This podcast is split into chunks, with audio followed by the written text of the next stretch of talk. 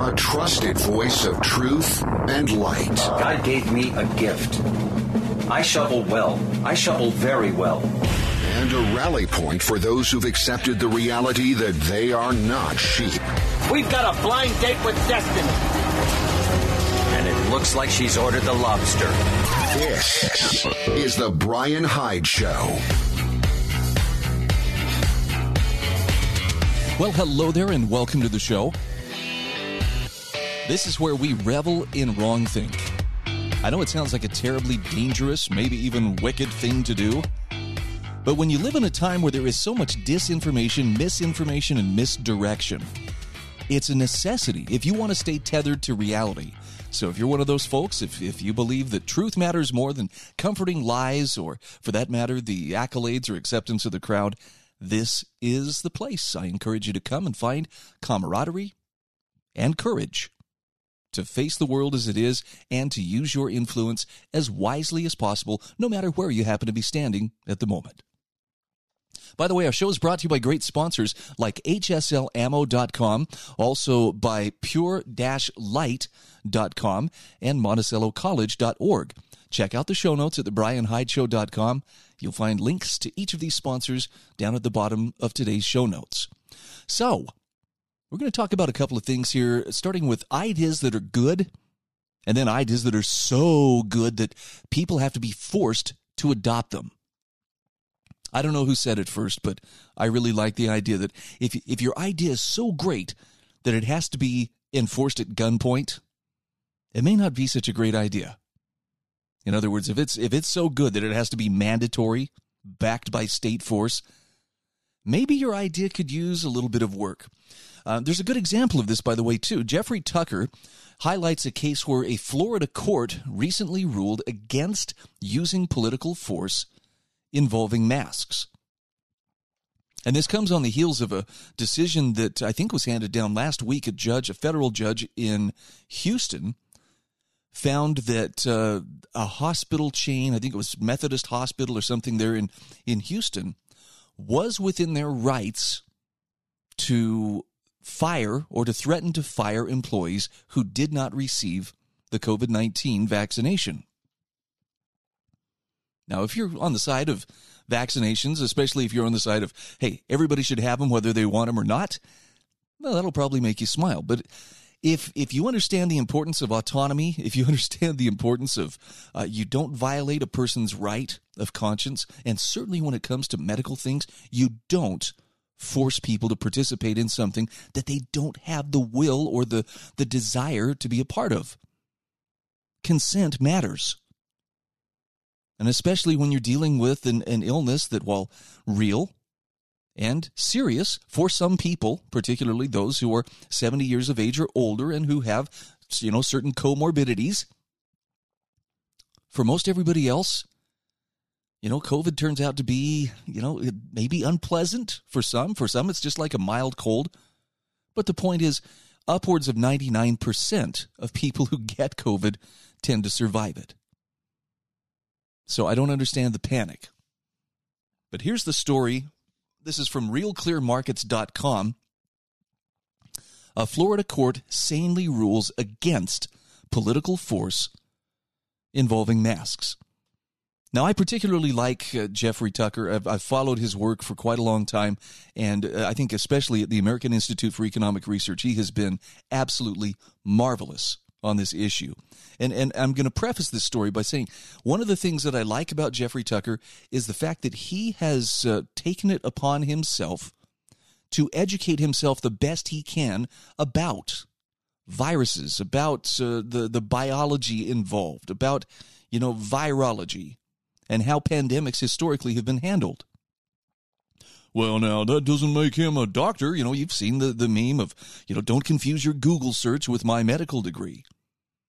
By that same token, don't confuse your God complex and your financial incentives from Big Pharma with my ability to use one of the best search engines and one of the greatest truth, ga- truth gathering tools that the world has ever seen to learn for myself what the side effects may be or what uh, what I'm not being told by a media and others that seem to have an agenda. And by the way, he didn't just do Google searches. Jeffrey actually sat down and read a number of different books, different sources. I mean, we're talking some fairly heavy sources. But my point is simply this he paid the price. Not waiting for somebody to tell him. There may have been certain experts he spoke to. There may have been people he asked for clarification who have, you know, deeper knowledge in that area. But he actually went after it himself. That's a great example for you and me. Because if, if everything you're getting is coming to you in the form of media talking points or memes on social media or, you know, otherwise, you know, well, an expert said do it, so I guess I better do it, you, you're not getting the complete picture. Jeffrey Tucker says, We've all been there, or most of us have, during these last 16 months. We've wondered, am I the crazy one, or has the world gone crazy? We were subjected to astounding mandates, among which were restrictions on movement, commerce, travel, even worship. Government officials shut down vast amounts of society and told us it was necessary and really a normal thing to do because of the public health emergency. And then you have Dr. Anthony Fauci telling Chelsea Clinton on her podcast, I've been the object myself of a phenomenal amount of hostility, merely because I'm promoting what are really fundamental, simple public health principles. Now, Jeffrey Tucker says, look, there's a name for this. It's called gaslighting. There is nothing in public health principles that would ban elective surgeries, force kids into a Zoom life, close movies and theaters, or issue stay at home orders. Nothing like this has ever happened. And yet we're now told, well, this is normal. Stop complaining. He says in the, ter- in the list of terrible impositions, the mask mandates seemed like the least of the problems. When mom can't get a cancer screening, the kids seem to be losing their minds, small businesses are collapsing, artists are out of work for the duration. The requirement that you wear a government approved face cloth seems minor by comparison. And he says, perhaps this is why we put up with it. Even those of us who found them ridiculous and antisocial, we all finally acquiesced. And he says that's how it always works in dystopia. The managers of society negotiate on the extreme measures while allowing the culture to adapt to the minor ones and people eventually go along with the new normal. He says, I fear this is what happened to the whole culture, which is why mask mandates have generated far less controversy than I might have otherwise expect- expected. But he says, I've got a court decision you should read, and there is a link in his article to that court decision. So if you're a stickler for I want to see it for myself, all right, here you go. It was issued by Florida's First District Court of Appeal, written by Judge Adam Tannenbaum, and also signed by Judge Robert Long, along with a dissent signed by Judge Joseph Lewis. Jeffrey Tucker says, Reading it was a revelation to me. It is so sensible, so obvious, so white hot in its fury that it serves as a kind of wake up call. Why precisely did we go along? The original plaintiff in the suit was businessman Justin Green, who sued the state back when mandates were in effect. Hence, why the lawsuit lists one of the now great emancipators, Ron DeSantis, as a defendant. The lower court decided against the plaintiff on grounds that there was a public health emergency, and hence mask mandates are wholly justified.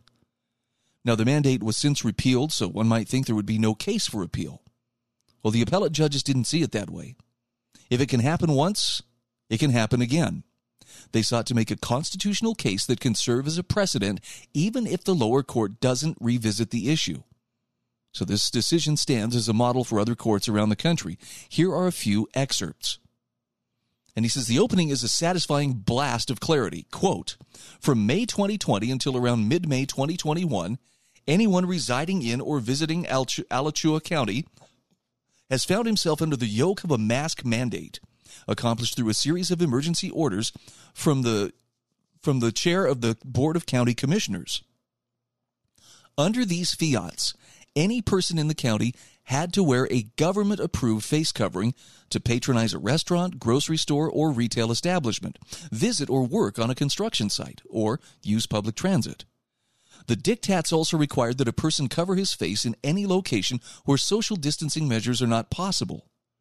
One consequence for being caught without a mask was a fine.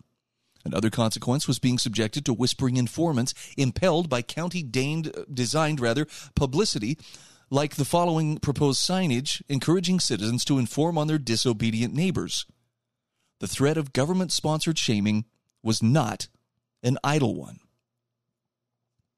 Now, we're going to come back to this in just a moment, just the other side of the break, but yeah, that pretty well describes, I think, the situation most of us saw as we uh, experienced the last 14 months.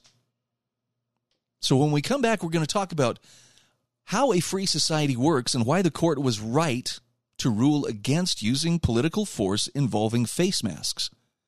Now, if you feel better with a face mask, if you feel like, hey, this actually does make me safer, I'm not going to tell you that you're dumb or that you're a sheep for doing so. But I'm definitely going to insist you have no moral authority to force other people to do as you do. So we'll revisit that just the other side of our break. Back in just a moment.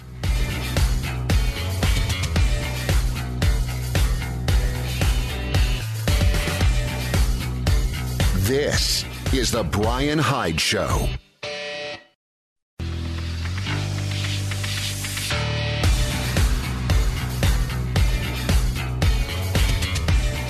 This is The Brian Hyde Show. All right, welcome back to the show. I'm sharing an article from Jeffrey Tucker. It's uh, published on realclearmarkets.com. Florida court sanely rules against political force involving masks. And he starts with the opening of the decision, and it lists a whole series of different things that uh, were required under emergency orders from the chair of the Board of County Commissioners in Alachua County, Florida. Including things like, well, you got to wear a mask if you want to uh, work on a construction site or visit a construction site or use public transit, all those sorts of things. And he asks, Jeffrey asks, just on the face of it, he says, check your intuition about how a free society works. Does this make any sense? You know, being fined for not being for not being for being caught rather without a mask, or uh, being uh, subjected to whispering informants and impelled by county designed publicity, like signage encouraging their citizens to inform on their disobedient neighbors. I mean, the the term Karen has really come to mean something in the last year and a half. And Jeff Tucker asks the question Is it fitting for government to issue such mandates and enforce them with these creepy tactics? Surely not, but he says the burden of the court was to figure out precisely why. And the upshot of the opinion is to hold to uphold rather a long established precedent in courts at all levels. There is such a thing as a right to privacy. It's your body, your choice. The court merely applied that thinking to masks. The opinion reads A person can reasonably expect not to be forced by the government to put something on his own face against his will. And Tucker says Florida's own constitution includes a guarantee of bodily and personal inviolability, which must include the inviolability of something so intimate as one's own face. A person then can reasonably expect to be free from governmental coercion regarding what he puts on it. Now, Jeffrey Tucker says my non expert read of this opinion is that it pertains only to government and law and does not address private institutions and their rules. So, for example, a store could ask people to wear masks and not run afoul of this decision. He says, To my mind, this appellate court decision is correct in every way. The decision further suggests that the same thinking could also rule out other invasions, such as mandatory testing and vaccination, plus quarantines all of which impinged on individual rights. The decision ends by anticipating the thinking of the dissenting opinion. Quote, There is this warning from William Pitt the Younger, roughly paraphrasing a similar sentiment in John Milton's Paradise Lost. Necessity is the plea for every infringement of human freedom. And Tucker says, sure enough, the dissent merely asserts that a mask mandate is minimal inconvenience and its benefits to the public in potentially reducing the spread of COVID 19 outweigh any inconvenience. Further, the mandate is not permanent and subject to review by the experts, hence, there is no real problem. The need to take measures to control the spread of COVID 19 clearly outweighs all other considerations. Now, Jeff Tucker says the dissent really nails what's always bugged me about the public health excuse for throttling or eliminating basic freedoms. Once you grant it, once you say to powerful people that they can do what they want to your body and rights, so long as they have a good excuse, you create a grave moral hazard. It's a tyrant's dream. Cite the right reasons and restrictions on the use of power vanish. He says as the years of lock as the year of lockdowns went on, we began to see the assertion of an interesting new right that supposedly trumps all other, all others, the right not to be exposed to germs. Even the lower court in the case invoked that idea. The right not to wear a mask is no more precious than the corresponding right of his fellow citizens not to become infected by that person and potentially hospitalized. And Jeff Tucker says here is where we bumped into a major issue that needs a complete rethinking. We are now and have always been and always will be surrounded by invisible pathogens. A government that acts on the supposed right not to be infected by germs is one that can assume totalitarian powers. Conceding that right is astonishingly dangerous. It would pretty well destroy the social order. Further, it would wreck public health simply because exposure is precisely how humans have evolved via the immune system to avoid severe outcomes of the most invasive forms of pathogens. He says the assertions over this past year of the right not to be exposed to germs, I'm pretty sure this is a recent invention, could only have come from sources that are unaware of modern science and 20th century discoveries in the field of immunology. It is to draw on an unscientific and deeply primitive instinct to run away, isolate, and stigmatize. It is born of the same mindset that regards changes in the weather as a reflection of divine judgment. But he says these days, you have otherwise uh, intelligent people dabbling in it without a serious thought concerning its implications for human liberty. And this, says Jeffrey Tucker, is one reason why I'm grateful for this opinion from Florida's District Court of Appeals. It taps into an intuition that most everyone had before last year. Governments cannot mandate we all strap a cloth to our faces. That has been worn down in the course of dealing with so many myriad attacks on our liberty. We have to get the intuition back concerning what it means to be and act like we are people blessed with freedom and rights. By the way, I don't know if you knew this, but uh, Jeffrey Tucker also wrote a book called Liberty or Lockdown. I have not yet had a chance to get my hands on a copy, but given his articles and his columns that he has written over the last 16 months or so, I assume it would be well worth your time. First chance I get, I will definitely be taking a look. There's a link to this in the show notes at thebrianhydeshow.com. I'm just grateful that there was some common sense. I look, I don't want to sound like I'm very anti-judge or anti-judiciary, but it's it's rare that you find judges that will come down not on the side of government or you know greater coercion. They're very good at finding you know uh, emanations and penumbras and other you know legal uh, means to ensure that the state's will triumphs. And for some people, that's a good thing. That's that's considered you know. well, of course it should. They know what's best for us. Do they really? Or do you know what's best for you? I also find it interesting and, and, and in fact, quite disturbing that uh, the more you look around us, the more you start to see signs, and this is primarily at retail establishments, saying, okay, fully vaccinated people may enter this establishment unmasked, unvaccinated. They either say you are encouraged to, or in some cases, you are required to wear a face mask. And for all the talk we hear about how, remember the days of segregation, those Jim Crow laws? Why, that was just wicked. I'm sorry, but vaccinated only is the equivalent of whites only in our time. I'm just shocked that there are people who can't seem to see it. We are currently implementing a two tiered society with dwindling rights for those people who are not part of the favored crowd. Of course, this time it's based on who's vaccinated versus who isn't rather than skin color, but it still just seems shady. There was a great article by Rachel Marsden. This was on lewrockwell.com. Two tier societies are emerging. And Rachel says, while the authorities keep saying that COVID 19 vaccination isn't obligatory, at least not yet, good luck trying to live a normal life without it. She says it's clear the ostracization of those who haven't had the jab is well underway.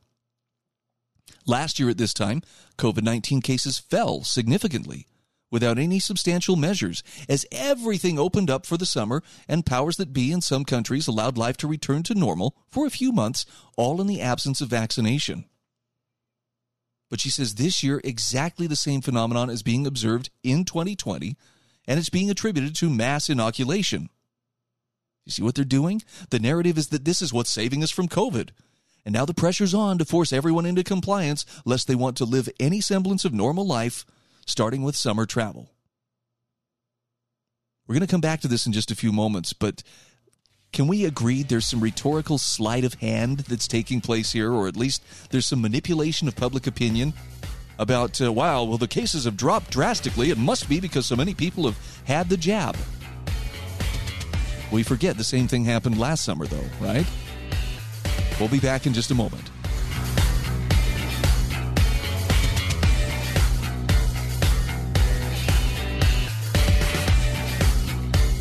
This is The Brian Hyde Show.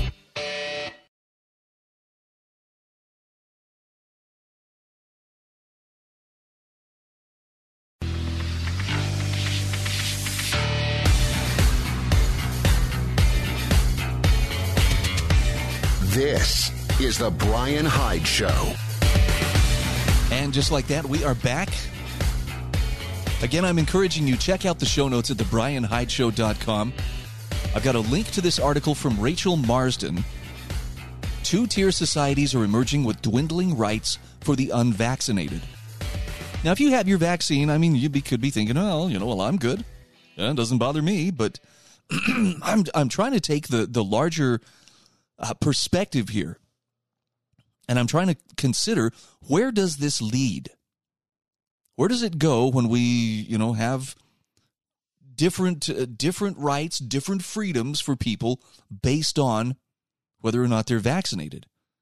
I mean, it's not like people are running around. Well, the, the unvaccinated are going around infecting everybody they know. In fact, wasn't it just last week that the first only, or the, I mean, the first ever vaccinated only cruise had two cases of people diagnosed with COVID, you know, after they'd all been vaccinated. It's almost like the virus doesn't care what government mandates are being pronounced and written on paper. And Rachel Marsden says, you know, the idea is that uh, we're, the pressure's on now to force everyone into compliance. If you want to live a normal life, and, and, and summer travel is a big way that they're doing this. She says holiday options are shaping up to be quite different depending on whether you're vaccinated or not. So, France is now exempting vaccinated travelers from Europe and zero COVID countries from quarantine and testing. But even vaccinated travelers from the US and elsewhere need to produce a negative test result before their flight. Which begs the question well, if the vaccine is so reliable, why do you need the test at all? Unvaccinated travelers from outside Europe aren't even allowed to come to France for tourism. And if they must, for an imperative reason, a pre and post flight test and seven day quarantine is imposed upon arrival. Canada currently forces its own returning citizens, the only travelers for whom the borders is open, the border is open rather, to quarantine in a government designated facility at the traveler's prepaid expense of up to $2,000, where they await a negative test result before completing the remaining 14 day quarantine at home. Dang. The hotel quarantine could be scrapped sometime this summer, but only for fully vaccinated returning Canadians, despite the fact that a scientific expert panel advised the government to drop the hotel quarantine altogether. So Rachel Marsden says hassle free travel to these countries and others is almost fully dependent on vaccination. Even though these same governments have so little faith in the jab itself, that they still require vaccinated travelers to be tested unless they're coming in from a place where COVID 19 is so rare as to be virtually non existent. Makes you wonder what the point of vaccine based travel restrictions are if they're viewed as so shoddy they can't be trusted to prevent spread. She says these rules reflect what we've already been told that the vaccine doesn't prevent disease or transmission, but rather reduces the likelihood of severe illness in the relative few who may have been prone to it. Nor is the vaccine seemingly enough to allow life to go back to pre pandemic norms in some places.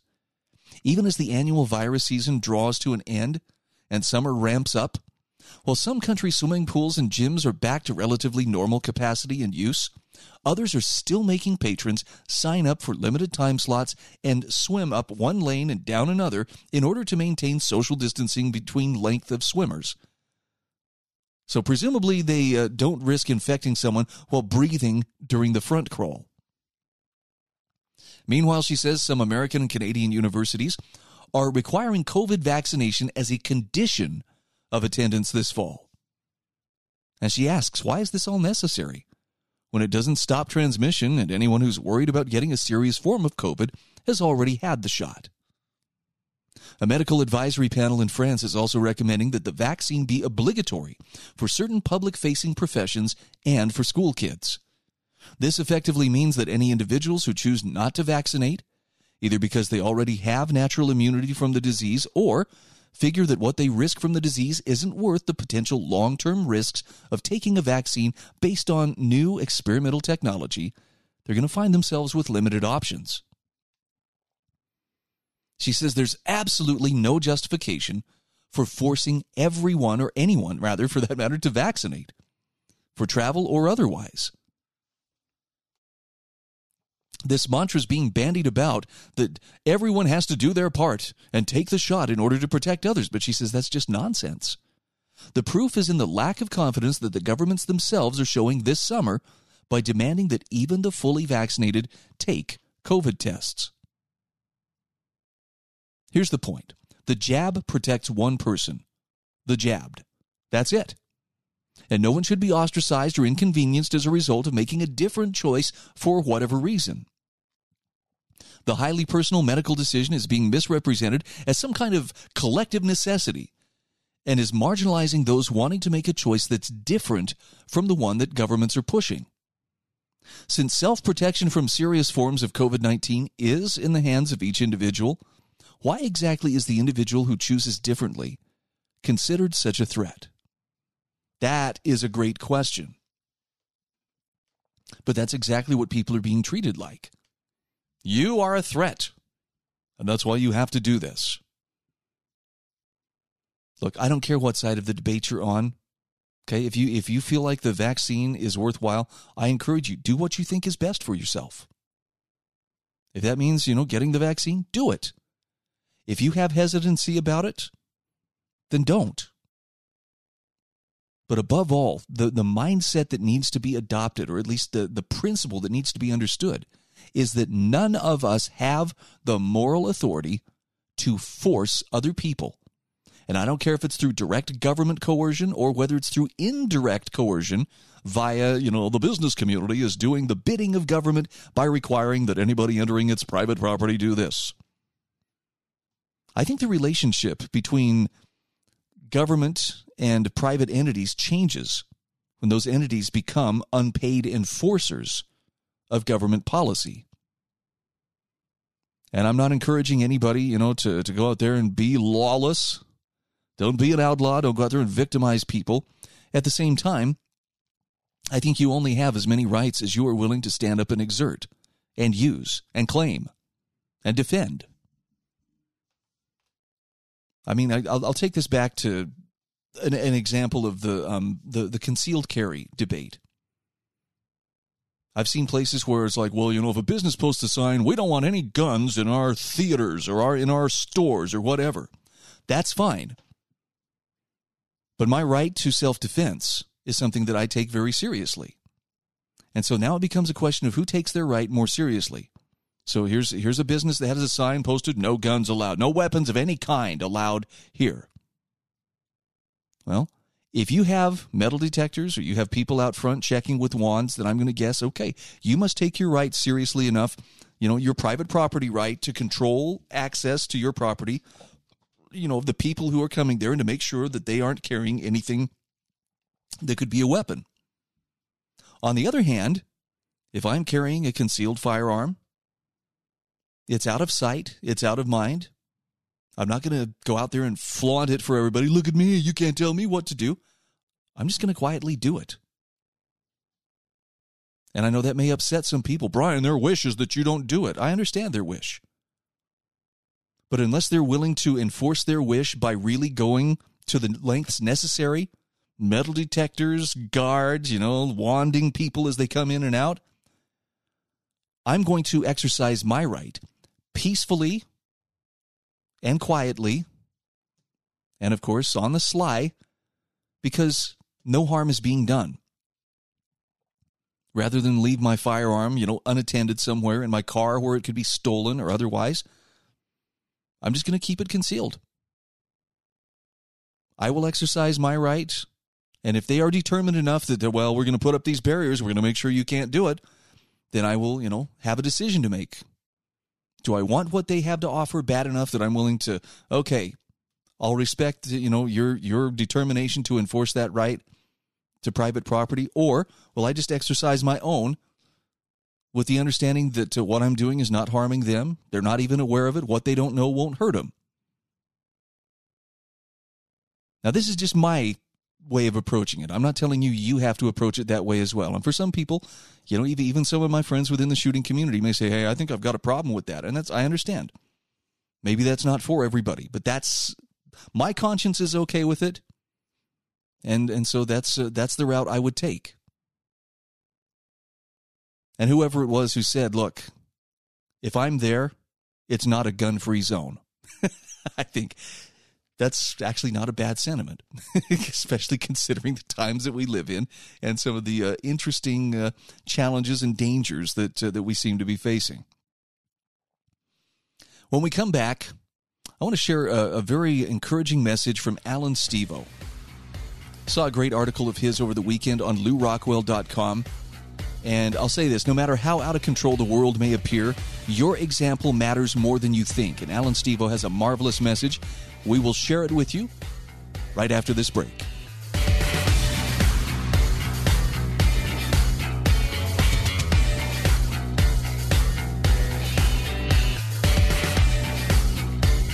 This is The Brian Hyde Show.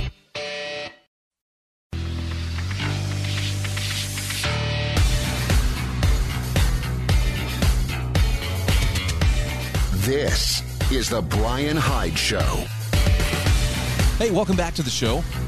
Again, if you are new to Wrong Think, if you're new to The Brian Hyde Show, I'm glad you're part of the audience. I'm glad you at least gave it a chance. And if you've stuck around this long, maybe you are finding something of value or something that uh, you know gives you a little shot of courage puts a little steel in your spine because uh, we need it for the times in which we live and it's not that i have all the answers i just i have a pretty clear understanding though of how important and how precious our personal liberties are our freedom of conscience how important uh, the the respect of, of private property rights you know on the part of government can be and so that's that's what I stand for. I believe that free markets provide more good to people. What we call capitalism is often misunderstood as crony capitalism. I think it's really just free markets, people being free to innovate and voluntarily cooperate with one another and create value free of government interference. it's a very radical idea. And yet, once upon a time, it was much more normalized in our society. It was as normal for people to think this way as it was for, you know, people in our time to uh, to wear masks. I'm just curious whatever whatever happened. Why did it fall out of fashion? Something that I have observed um, often over the last 25 years or so is that uh, we have greater influence than we think. I watch very little news these days, mainly because there's there's very little um, factual information that can really contribute to my understanding of the world. There's an agenda, there's a narrative, there's a story that's being told that I'm supposed to believe. So, you know, if I was of the mindset, is this what I'm supposed to think? Okay, you know, then then I'd be great to sit down and watch it every night, faithfully. Some people do. But instead, I'm more focused on other things like how can I use whatever influence I have wisely as possible? And if you tell yourself, well, I don't really have any influence, hey, stop hiding behind false modesty or stop being afraid of the fact that you do have influence. You have influence with your family members, within your household, within your neighborhood, at your workplace. You have a circle of influence, you know, your church congregation. People look up to you. And I want to share this article from Alan Stevo. It's titled Be a Rock for Another. He says, Be a rock for another in tumultuous times, like these in which we live. Be that person, reliable, who can be there for another. Now, he says reliable can be many things. One thing it means is that something be done well and regularly. You may speak truth reliably. You may show up on time reliably. You may pay your bills reliably. You may be emotionally stable reliably. His point is that doing so allows you to be a rock to another. It allows that person to feel good in trusting you, letting down their guard, giving them an opportunity to relax. Here's the kicker you don't have to be perfect to be reliable. And you don't have to do all of these things to be reliable. If you do something well and regularly, seeking to be more reliable, well, then he says you're moving in the right direction. But he also points out it is the duty of every person to grow as reliable as possible for those around them. That's a fundamental component of leadership. The more tumultuous the time, the more this is demanded of you to provide a port for others in a storm, to provide a rock to anchor steadily upon, to provide a shelter in troublesome weather. This duty falls upon you, you who are reading this. Now he says, I challenge you to be as reliable as you can for those around you and in all ways possible, but especially on the stability of your emotions and the soundness of your ideas, as well as your hesitancy to rush to conclusions. Such reliability can be found in the certainty that you will not be the chicken little running around town screaming that the sky is falling, and that you won't be the chicken with its head cut off running around the room uncontrollably. Some believe that out of control, despite the fact that they are no chicken, or some behave rather that they're out of control, despite the fact that they are no chicken and that their head remains firmly in place, but out of control is exactly how many people choose to live their lives. Well, Alan Stevo says, I challenge you to be the reliable one around you. For instance, he says face masks aren't about face masks. They're about reliability, sensibility, courage, honesty, communication, determining who can be trusted, determining who is an enemy to those who would manipulate us. He who is of stable mind and stable emotion is an enemy to those who would manipulate manipulate us rather. For he is a bulwark against their manipulation. And once you realize this about yourself, he says you see what tools of yours are so powerful in defeating the enemy, in protecting those you love most, in protecting from the manipulation those who shelter under you. In doing so, you realize this great strength of yours, and the more you use it, the stronger it becomes, and the more you realize how useful it can be and when. Alan Stevo writes The more responsible you become, the more you learn to yield that responsibility dangerously. The more effective you become at providing for so many around you. In doing so, you provide what so few in society are willing to provide. The face mask is not about the face mask. The vaccine is not about the vaccine. Both are symptoms of weakness among men. And so he asks, How will you walk through this era? Will you walk through this era weak, obedient, unreliable, or will you walk through this era being the rock that others so need you to be? He says, Be that rock and watch everyone around you prosper, you most of all. When you rise up to be the reliable leader, he says, you take on burdens willingly and you prosper abundantly so. Tomorrow's not the time to begin that work. Tomorrow is not promised to us. Tomorrow is especially not promised to us in such tumultuous times. So he says, Do not be someone who looked back on an opportunity and regrettably says, I squandered that. Now he says, I'm not talking about an opportunity for a good job.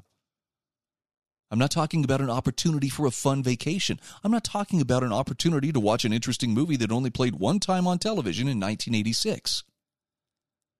I'm talking about a time at this point in history that will never be repeated again. That is crucial to the future of our civilization as we know it, and crucial to the survival of our loved ones as we know them. A period that so many are willingly squandering instead of simply being courageous enough to be responsible. This is the part that really hit home. He says, This moment needs you. I don't know why, but it reminds me of uh, my friend Lavoy Finicum, who used to say, We were born for this time. Think about that and apply that personally. Alan Stevo says, It doesn't need you to write me emails about how unfair the world is to men. Are you even a man if you obsess over such things? This moment doesn't need you to worry about what's in it for you. Leaders who work diligently and take on challenges willingly are leaders who come to prosper abundantly. This moment doesn't need you to worry about whether you're capable enough. All skills start from zero and grow from there. You were once unable to walk. Did infant you say, That looks impossible, hardly even worth trying? No, that didn't happen. You rose to the occasion then and many times since to do what may have once seemed like the impossible. And his point is this is not impossible. Growing in your dedication to others, growing in your level of responsibility, growing in your level of leadership. This is all natural to he who sees this moment for what it is a time that will either lead to the enslavement of you and your family or or a time that will lead to your resounding freedom. But no middle ground exists. Your enemy will enslave you if you do not man up. And so he asks, Will you man up? The hour is late. You're not needed on the couch. You're not needed in front of endless YouTube videos. You're not needed in perpetual escapism. You are needed here, active, living every moment as freely as possible courageously, being the emotional and philosophical rock for all around you, being the leader and improving the things about you that need improving so that you can lead better and better each day. Alan Stevo says the world around you needs you too. Not a moment can be wasted. The enemy's not sitting around. Come fall, when flu season begins, if we have not done away with all the vestiges of the past flu season, all the vestiges of this awful corona communism, if we cannot do away with those and bring our level of freedom to a new height, we may very, very well be stuck with this new normal. Time is short. And he says, You are needed now. I absolutely love this essay. And, and I think it's in part because it very well seems to jive with what I am, am trying to do on a daily basis. I don't consider myself a rock. I consider myself a pretty, uh, pretty squishy guy in most ways. But there's some things I'm pretty firm about. My love of freedom is one of those things. And I don't just want it for me, I want other people to recognize it too and to claim theirs. So I encourage you find the bravery to stand up and be who you were born to be. Take Alan Stevo's advice and be that rock. This is the Brian Hyde Show. A trusted voice of truth and light. God gave me a gift. I shovel well. I shovel very well. And a rally point for those who've accepted the reality that they are not sheep. We've got a blind date with destiny. And it looks like she's ordered the lobster. This is the Brian Hyde Show. Hey, welcome to the show. I'm glad you could be a part of our growing audience of wrong thinkers. Ah, they're not bad people. Not even evil, not even slightly evil, just people who understand that there are limits as to uh, what uh, others may rightfully demand of us and a willingness to stand up and assert your freedoms and to stand as a free man or a free woman and and claim your autonomy. It's kind of exhilarating too, but I'm telling you, it is it is not getting easier these days. There are so many forces that are trying to paint us into a corner. You will do this, you will do that. And and of course it's not just government, there are a lot of people who've bought into the idea that uh, whatever someone in authority has said, whatever this expert has said, or just for that matter, whatever my favorite per- political personality is saying, gives me the right to tell you what you need to do. Not a big fan of that. I think as long as something's peaceful, people should be free to do it. They should be free to pursue their happiness. I understand for some people that's a very radical point of view. If this is the point where you say, eh, I've heard enough, switching it off, I'm going to go back to something that, uh, that affirms whatever it is that I think. I totally understand. And I'm not saying that because because you're so dumb you can't see it. Some people just aren't ready for certain ideas, certain truths, and that's that's okay. If if at this point in time you're not one of my people, I'm not offended. You know, I, I wish you go in peace, go find happiness. But I also know for a fact there are people who are really looking for better understanding of what's going on around them. They're looking for a shot of encouragement that it's okay. It's okay to stand up for yourself. It is okay to assert your rights, to claim them, use them, and defend them. It's not selfish. It's not, uh, you know, anathema to what a good citizen should be doing. So I'm here to provide that encouragement, and I'm happy to do it. In fact, if I could just be blunt, I really believe that uh, this is there's there's a purpose in why I do what I do. I find great purpose and happiness in it, and I think that uh, God has given me some some gifts to work with that that help very well in in that pursuit. By the way, that's a very different thing from I'm God's gift to radio or podcasting. Nope. Nope. I just happen to appreciate what I've been given. Nothing more. So let's start with some good news here. You ever take a trip overseas? You ever fly to Europe or to Asia or Australia or New Zealand? Actually, was just talking with a friend who's been, uh, you know, working uh, with a company in New Zealand, and wow, what an what an amazing thing! And I just say this based on you know travel is cool, but holy cow, I've done a couple of 10 hour flights to and from Europe, and I gotta say, sitting on a plane for 10 hours, it's not that much fun. okay, I'm stating the obvious here, but it's hard. if if you can if you can find the room to stretch out and maybe sleep a little bit, that's one thing. But oh man, by the end of, of 10 hours, I'm stir crazy and my legs hurt because I haven't been able to stretch them. So when I see an article that says supersonic air travel may once again become a thing, well, my ears perk up. So I have a daughter who lives in Germany. I'm thinking, yeah, maybe this is, is something worth looking into. Well, thanks to a Denver based startup called Boom Supersonic, travel times or flight times could soon be cut in half. Jon Hersey has uh, written a, a piece for the Foundation for Economic Education. And I like that he gives credit where credit's due. So, you know, this this startup, well, that's great. Hey, hopefully they're going to get rich, but it's it's capitalism. It's the power of the market which incentivizes businesses to experiment and find the best means of satisfying customers. And and if that business wins, it's only because their customers are winning.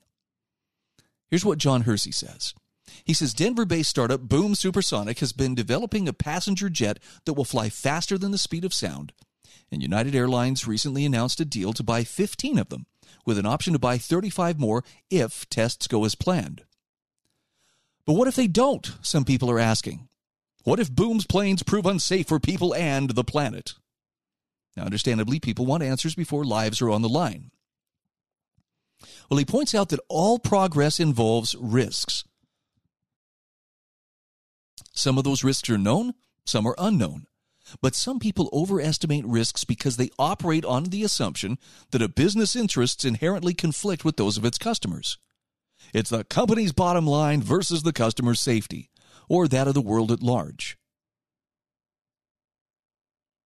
Now, he says most of us seem to recognize at some level in our personal lives that regardless of any seeming short term gain, harming others doesn't help us. Lying, cheating, stealing, acting recklessly are not ingredients for building a good life, and they're not strategies for success, but recipes for failure. Yet many, many nonetheless hold that the world works differently when individuals come together to form businesses, and that businesses inevitably are at odds with their consumers. But are they?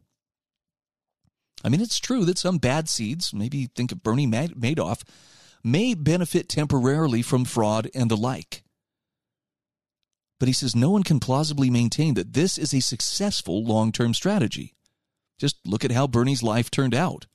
In truth, rather than conflicting with a company's bottom line, the safety and satisfaction of its customers is vital to it. As one prosperous businessman, Benjamin Franklin, put it, when you're good to others, you are best to yourself. This is the open secret of every successful relationship and enterprise. And it's no different with Boom. Mr. Hersey says, I spoke with CEO Blake Scholl before the company unveiled its prototype last October, and he made clear the company's commitment to seeking out and solving problems. Quote, I have a fundamental belief that supersonic flight, done right, is good for people. When there's a criticism, you first have to look in the mirror and ask, is there validity to it? And if there is, shut up and go fix it. End quote. Now, when Boom met with the FAA, both parties brought lists of potential issues. Scholl says, We brought our list, they brought theirs, and ours was actually longer. Recognizing growing customer concerns about sustainability, Boom even proactively designed its jets to run on alternative fuels. Attracting some of the best talent in the industry, Scholl has built what Wharton professor Adam Grant in his book Think Again calls a challenge network. That's a group of experts who aren't afraid to question each other's ideas and rethink the company's decisions as new evidence arises. They recognize that they can't revolutionize flight by ignoring problems or failing to consider how best to serve customers over the long term. Now, such failures were largely responsible for the death of Boom's predecessor, the Concorde supersonic jet, the result of a joint venture between the French and British governments. Scholl says they never had the goal of building a sustainable economic model. They just wanted to show up the Russians. And they were able to do some impressive things, but given that the project was bankrolled by taxpayers, they did so without much thought about what actual customers wanted or could afford. Well, that kind of makes sense. This is ever the case with taxpayer funded projects because those running them aren't focused on winning customers, but rather checking boxes set by bureaucrats. According to one commentator, it was small, cramped, and featured seats so narrow they would shame Ryanair. By the late 1990s, crossing the Atlantic aboard the Concorde would set you back around $6,000. This for a plane, according to The Guardian, that cost taxpayers on both sides of the channel 2 billion pounds. That's 3.2 billion dollars both in 2003 figures to develop. The result, you want to see a Concorde today? You have to go to a museum. The plane was officially retired from service in 2003. Now, by contrast, private companies can't get off the ground without thinking deeply about customer demands and economic feasibility. In his first two weeks working on Boom, Scholl discovered that poor fuel economy pushed up Concorde's ticket prices. By how much do you have to beat Concorde's fuel economy, he asked, in order to make prices match modern business class? And the answer he discovered is 30%. An achievable target given improvements in technology and engine design over the last five decades. So, Boom's growth experience the, ex, illustrates rather the uh, beauty and the power of markets. They incentivize businesses to experiment to find the best means of satisfying customers because businesses win when their customers win. Again, this is from Jon Hersey, managing editor of the Objective Standard and uh, a Hazlitt Fellow at the Foundation for Economic Education. I like this because it illustrates exactly what he's pointing out here.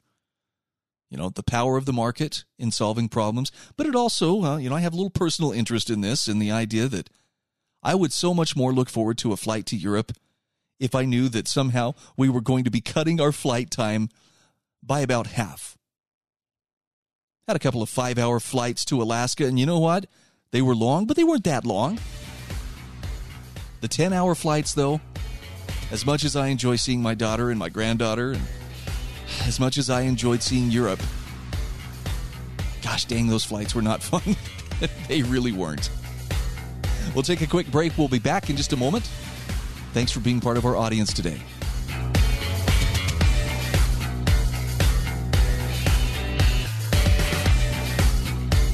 This is The Brian Hyde Show.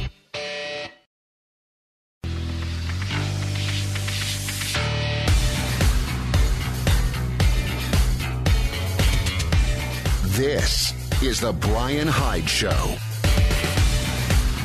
Welcome back to the show. Hey, I want to give a quick plug here for my show notes at thebrianhydeshow.com. Everything that I mention in each episode that I post up is well, I, I, have a link to the commentator that I'm interviewing or to the person whose, whose article I'm sharing. And I do this because I think that as wrong thinkers, we need resources. We need uh, a wide variety of sources from which we can can garner truth. And and by the way, I'm not trying to suggest that every single thing that you read, everything I post, why it is just written in stone, and you have to believe it. You're duty bound to believe it. No, you have to suss things out for yourself. You have to determine if it makes sense or not. But I've got some great resources for wrong thinkers, and I would encourage you go to my my website, thebrianhydeshow.com, and you'll find not only the resources for wrong thinkers, but you'll find links to my sponsors. You'll find uh, the opportunity to become a patron, a monthly supporter of the show. Dollar, five dollar, ten dollars if you can help out. If you find value in what I'm sharing with you, please consider doing so. So, one of the people who I've really come to count on for a very straightforward take on current events is a writer by the name of Kent McManigal. And I primarily see his uh, his information come to me through uh, my my weekly emails. I get about four or five different emails each week from a website, everything-voluntary.com. Kent's work always stands out, and I love that his approach is based on principles. What's the principle at stake rather than, uh, yay, for this political personality or for this party? And he has a very interesting take on how drug abuse is stupid, but prohibition is evil. And I just use this as an example of this. This is a great way to to put principle above politics. Kent McManigal says it's normal to focus on things that matter to us personally, but it's harder to care about everything else. So he says, I'm the most vocal about liberty I see being attacked the hardest. This is why I mention gun owner rights so often. These rights are currently attracting the most hate. By the way, I think 60 Minutes had a terrific hit piece on America's Rifle, the AR 15, last night. Didn't watch it, but I know some people were pretty upset by whatever they were saying. Ken McManigal says if you want me to defend a right, just start a coordinated attack against it. Now, he says, beyond rights I care about the most, you have the right to do things that don't interest me at all, or things I don't like. But as long as it neither picks my pocket nor breaks my leg, as Thomas Jefferson said, nor the pockets or legs of anyone else, I support your right to live as you wish. I don't care who it offends. There is no right to not be offended. Kent McManigal says, I recognize and respect the equal and identical rights of every human being alive. It matters to me when those rights are violated, whoever's doing the violating, and however they justify it. So even though for him, he says access to marijuana isn't important to me, he says I write about it because it's a right that matters to many people. It attracts attention, both from those who recognize the right to trade and use it, and those who want to continue using government violence to violate the right. Now, Kent McManigal says all choices have consequences, accidental or intentional. Some of the things you have a right to do can hurt or kill you. Misuse of any drug, especially those more dangerous than cannabis, is one of those things. But he says, I still oppose drug prohibition. Drug abuse is stupid, but prohibition is pure evil. If you're irresponsible, you can harm others, something you have no right to do. Saying you were under the influence when you accidentally harmed someone can't wipe away the debt your act created. You also owe restitution just as surely as if you are under the influence of political authority and harm someone with legislation. So he says, accept your responsibility. Self employed bad guys are almost as much as a pro- of a problem as those who believe they're entitled to violate your rights. The mugger and the tax collector are doing the same job with the same result. There is no difference other than it's more socially acceptable to defend yourself from one thief than it is to defend yourself from the other. Sorry, that's uh, I, I think I heard a few heads explode off in the distance, but it's true. Just because you dress it up in government legitimacy doesn't make it morally right. So Kent McManigal says respect liberty, even those parts you don't care about. It's what society needs most. Straightforward, boom. That's the principle at stake. By the way, let's talk a little bit about free speech. I don't think you'll find many people who would disagree with the notion that free speech is a good thing but a lot of folks seem to be willing to abandon that if that free speech in some way offends them. JD Tuccille, writing for Reason.com, is warning that the people pushing for more government power grabs always seem to view free speech as a danger to their ambitions. And this, of course, uh, has impact on those of us who want to speak freely. JD Tuccille says freedom of expression wins strong endorsements around the world when people are asked so say researchers. So, why have protections for speech consistently slipped for over a decade? Well, he says part of the problem is that many of those surveyed embrace a convenient attitude toward the issue. They support protections of, for speech of which they approve, but not of speech that offends them. And unfortunately, a right that you're willing to extend only to yourself and your allies is no right at all, and leaves freedom available only to those who wield power. Support for free speech is generally expressed by great majorities in all countries when people are asked by their opinions, or asked about their opinions, rather. That's a, uh, that's a study called Who Cares About Free Speech, a report recently published by Danish think tank Justitia. Columbia University's Global Freedom Expression, and Aarhus University's Department, Department of Political Science. In February of this year, researchers surveyed an average of 1,500 respondents in 33 different countries. That's 1,500 in each of 33 different countries to come up with that seemingly encouraging result. But the devil is in the details, says J.D. Tuccille. While citizens in most countries think that criticism of the government should be allowed, many people are unwilling to allow statements that are critical or insulting of particular groups, their religion, or the nation. The authors add Moreover, citizens do not always prioritize free speech when there's a potential trade off with other things they value, such as national security, good health, and the economy. Now, some of these exceptions are stark. Majorities in 14 countries say that government should be able to prevent people from making statements that are offensive to your religion and beliefs. Most of the countries on that list aren't a shock. I mean, is anybody surprised to discover that majorities in Egypt, Russia, and Turkey think that free speech protection shouldn't extend to criticism of their own ideas? But Brazil is on that list too. Even the Germans are divided, with 47% agreeing government should be able to muzzle expression they find offensive. Germany is similarly divided when it comes to insults to the national flag, with 48% supporting government restrictions. The same share as in Australia but 56% in France agree, placing that country among the 21 countries where majorities say government should be able to prevent people from insulting the national symbol. Now, Germans and Australians, along with Britons, rank among the majorities in 22 countries who think that government should be able to prevent people from saying things that are offensive to minorities. Germany, by the way, is the birthplace of a new wave of internet hate speech censorship laws sweeping the world. And he writes majorities in Kenya, Malaysia, Nigeria, Pakistan, Russia, and Tunisia say government should be able to prevent people from making statements in support of homosexual relationships. What? They're not celebrating Pride Month? I thought that was mandatory. I guess that's that's only in free societies. Majorities in 19 countries, including the United States and the United Kingdom, say that government should be able to prevent media organizations from publishing information about sensitive issues related to national security. And he asks, will we just have to take officialdom's word for it that suppressed articles were national security related? Well, the survey doesn't say.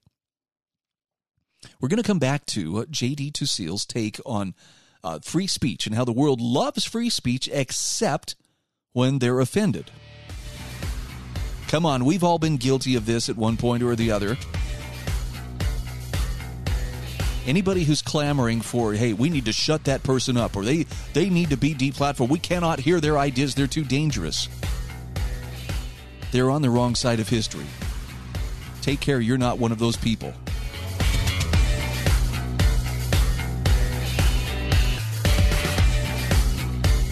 This is The Brian Hyde Show.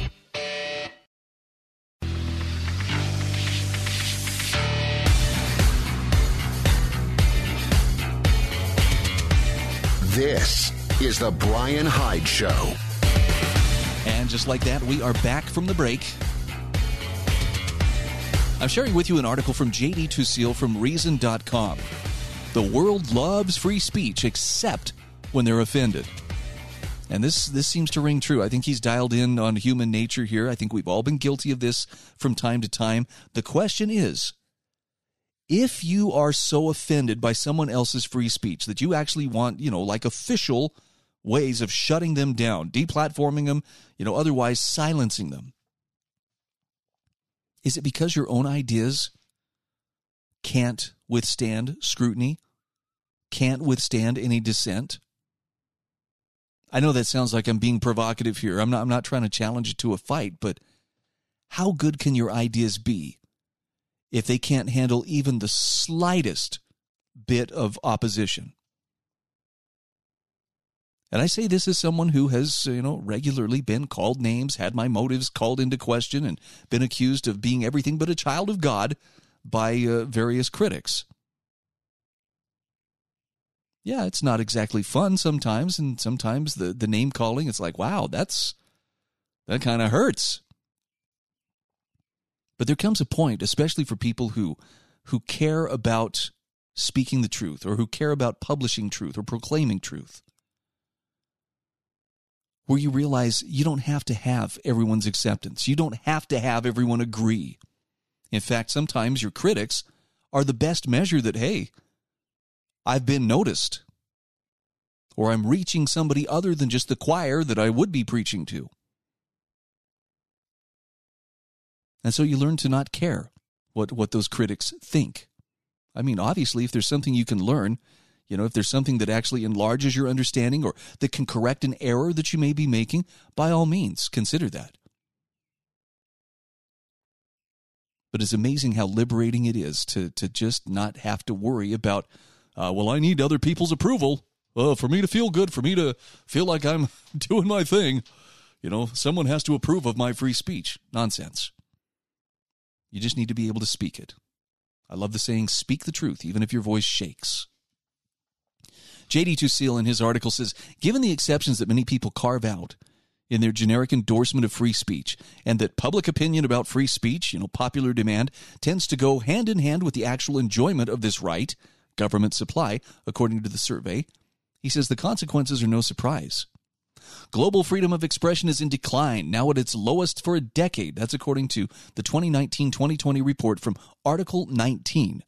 That's a British organization named after the portion of the Universal Declaration of Human Rights addressing free speech protections. More than half of the world's population, around 3.9 billion people, live in countries rated in crisis. Now, the slide's been accelerated by the worsening condition for liberty in countries with large populations, including Bangladesh, China, India, Russia, and Turkey.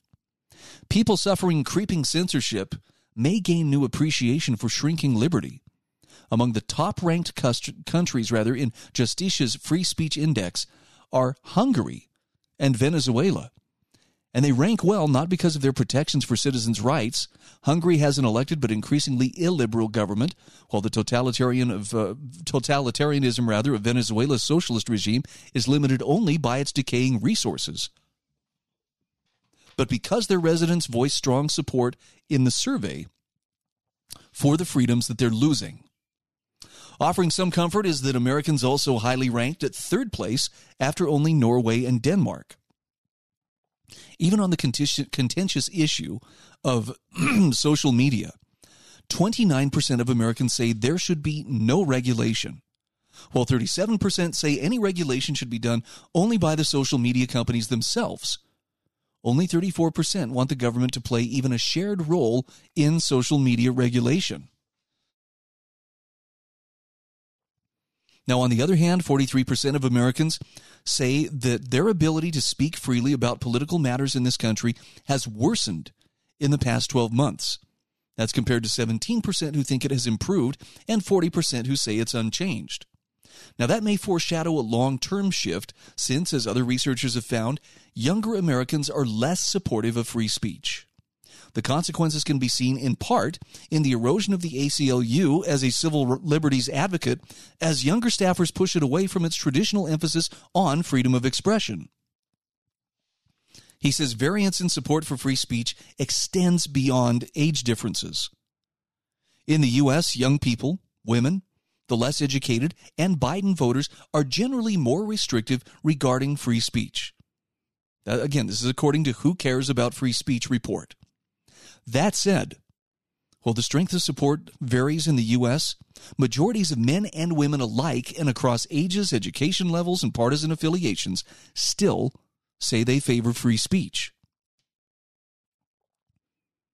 Now, J.D. Tuccille says free speech isn't the only quality of free societies eroding in recent years. The Economist Democracy Index 2020 observed democracy has not been in robust health for some time.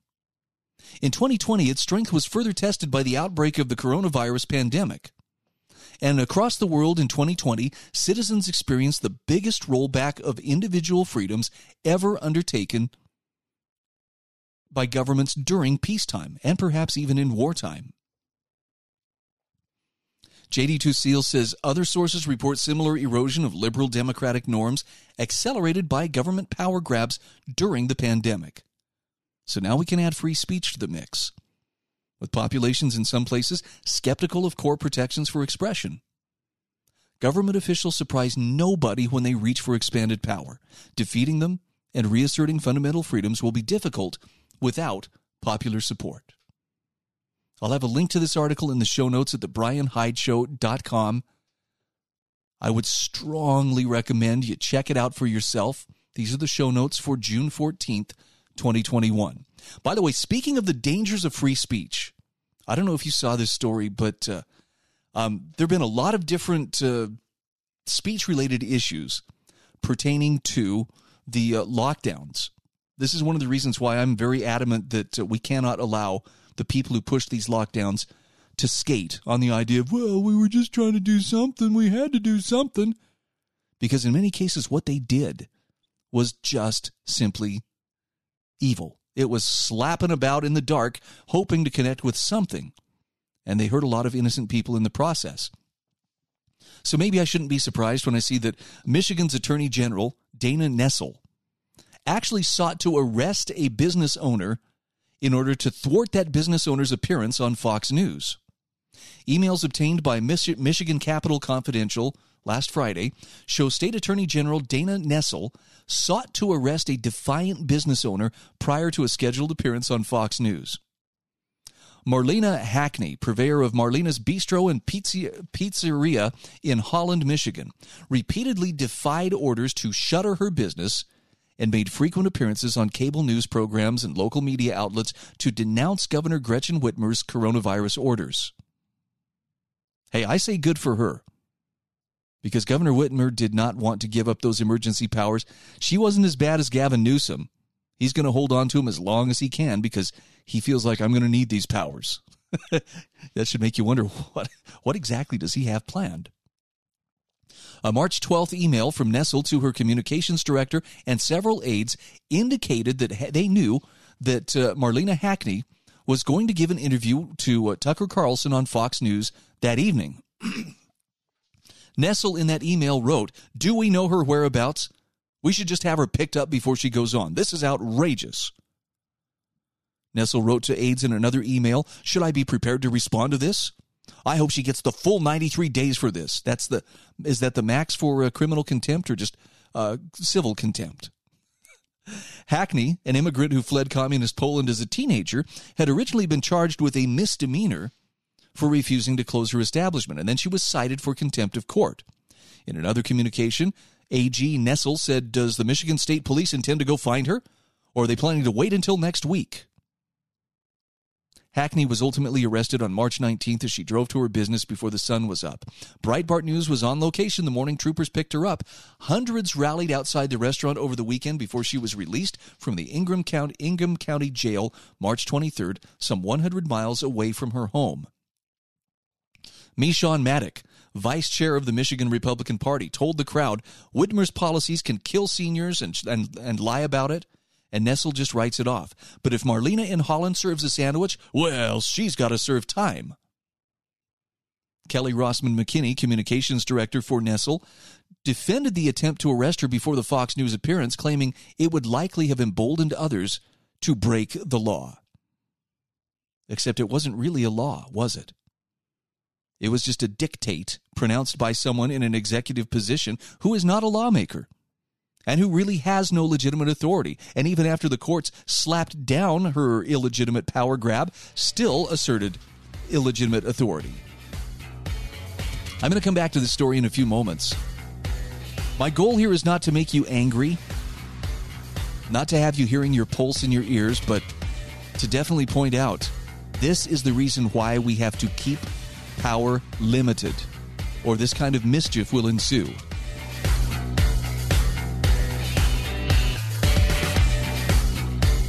This is The Brian Hyde Show.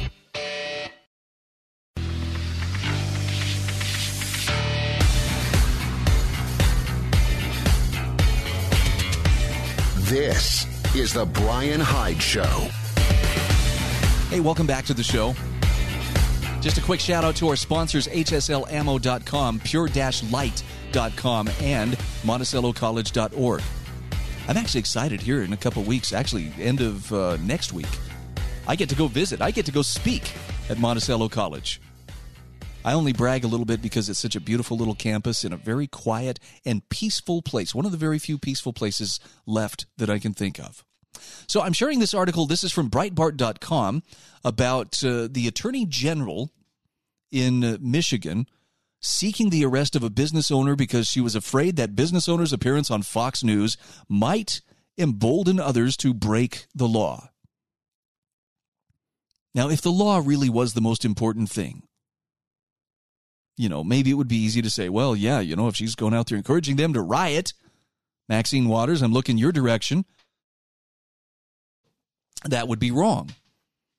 But what she was doing was she was trying to keep her business from being destroyed by the irrational and ineffective lockdown mandates being handed down from Michigan's governor.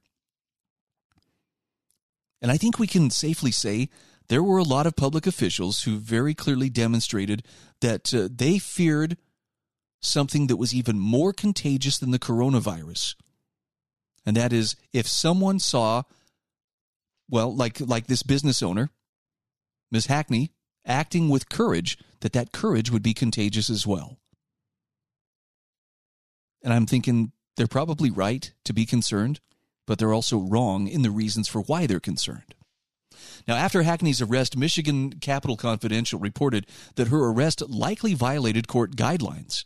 Michigan State Police then transported Hackney roughly 100 plus miles to the Ingham County Jail on a civil contempt of court warrant issued by the 55th District Court, which is in Ingham County.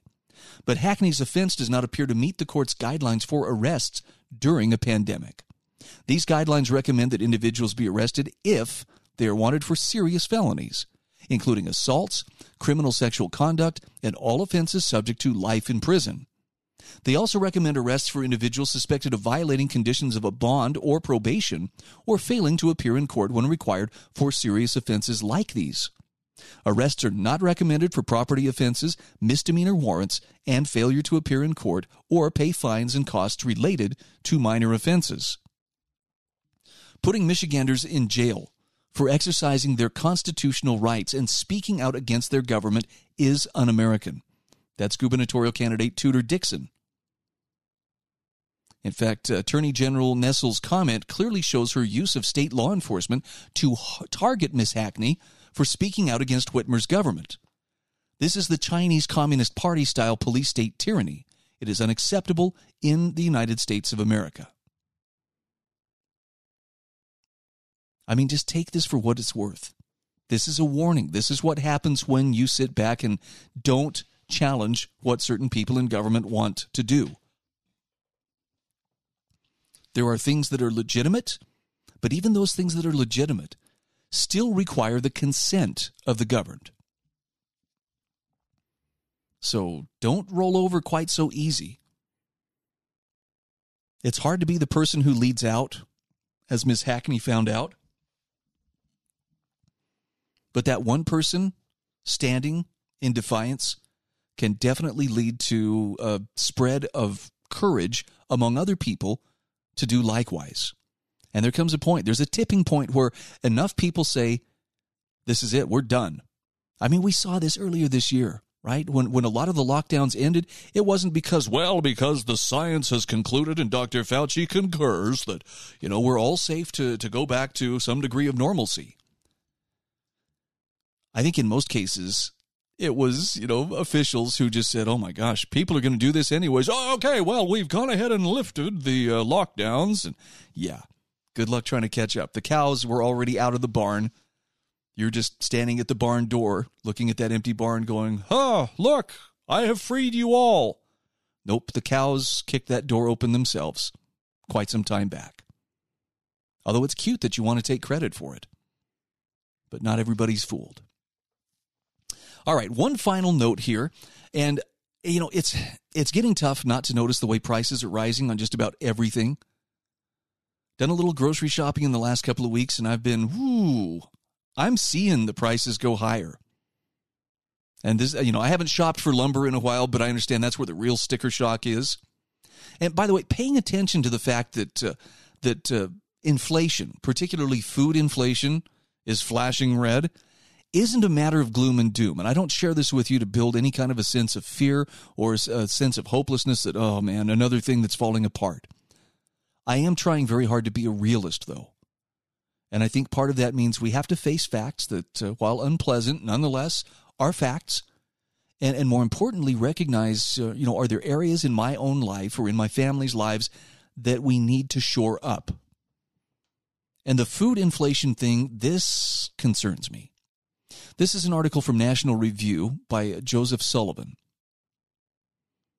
And it says, it starts with, uh, it starts with an article, uh, quote from an article he wrote back on June 2nd of 2020. As no country is immune to COVID-19 disruptions in the food supply chain, food inflation is now again on the prowl. And he says now a year later, its prowl has turned into a pounce. According to data released by the United Nations on June 3rd of this year, global food inflation has jumped to a height unseen in roughly a decade. Now, last year, food inflation was a worry for many government officials. Now it's materialized into a real foe that many are grappling with. And this foe, the latest numbers indicate, has grown to the point that it poses a real threat to the stability of governments. So it's not just that hey, you might uh, you might have trouble finding the food or the necessary things to feed your family. Regimes uh, can rise and fall in the grocery store as well. Over the last year, this article says many new developments have joined COVID 19 in putting upward pressure on food prices. The Russia based cyber attack that disabled a key U.S. meat production facility is just the latest addition. Others include Brazil's worst drought in over 90 years and the Biden administration's own economic policies. Even an effective end to the pandemic, then, now appears unlikely to effectively end the ongoing rise in food prices. I've actually heard people describe this as it's, it's a perfect storm. Now, with last year's food price fears coming to fruition, governments wary of discontent at the grocery store are taking action. For instance, as eclectic a set of governments as Argentina, Russia, and the European Union have imposed restrictions on exports of grain, a commodity each produces in abundance. But these export restrictions, however effective they may be at controlling domestic prices, cannot mitigate inflation at a global level. For instance, Russia, which Egypt imports uh, many of its raw vegetable seeds from, imposed new export taxes on vegetable seeds back in April. In May, Egypt started offering consumers smaller bottles of subsidized vegetable oil after an increase in the price of imported raw oil seeds compelled officials to raise the price of the original size bottle. Now, there are charts in this article which will show, along with this data, how global food inflation has reached rates consistent with discontent boiling over into real trouble for governments. The last time year over year food inflation hovered near the 40% uh, range uh, was, in, was in March 2011. That's when large scale protests first erupted in Syria. Those were part of the Arab Spring movement, catalyzed just a few months before that in December of 2010 by a Tunisian street vendor's self immolation amid frustrating living conditions. Now, while the Arab Spring had many causes, the run up in food prices certainly seems to have been one factor behind this complex phenomenon. Research has documented a robust link between food price increases and food related unrest, and the prices of cereals, that's a popular food in the Middle East, had risen by a particularly large amount in the run up to it. Now, Joseph Sullivan says, look, the similarities in the trajectory of food inflation between the start of the decade of the 2010s and the 2020s is hard to miss. In each, amid weak economic conditions, food inflation starts off modest, if not negative. Soon, however, a combination of factors leads year over year food price increases to climb steadily higher and higher, broaching even 40%. Will this episode of food inflation end with its own Arab Spring somewhere in the world? A period of political unrest that reshapes global politics for at least the next decade? Well, the answer is it's too soon to tell, but it's not too soon to say this. Based on the latest numbers, you certainly shouldn't rule it out. Now, taking it out of the political realm, let's talk about this briefly in practical terms. If you are not stocked up, And I don't mean you've got at least a two year supply and, you know, all the survival foods that you'll need. I'm just saying you should have a deeper pantry than just, you know, a week's worth of food or a couple of weeks worth of food. Better still if you could have, you know, several months. You know, for some people, the year mark is, is kind of a good measure of, you know, rule of thumb to measure, you know, how prepared am I? But you buy the food at today's prices, and if those prices continue going higher, well, it's still a smart bet because you're saving money, or at least you're not spending as much on stuff that you're going to actually use. Thanks again for joining us. This is the Brian Hyde Show.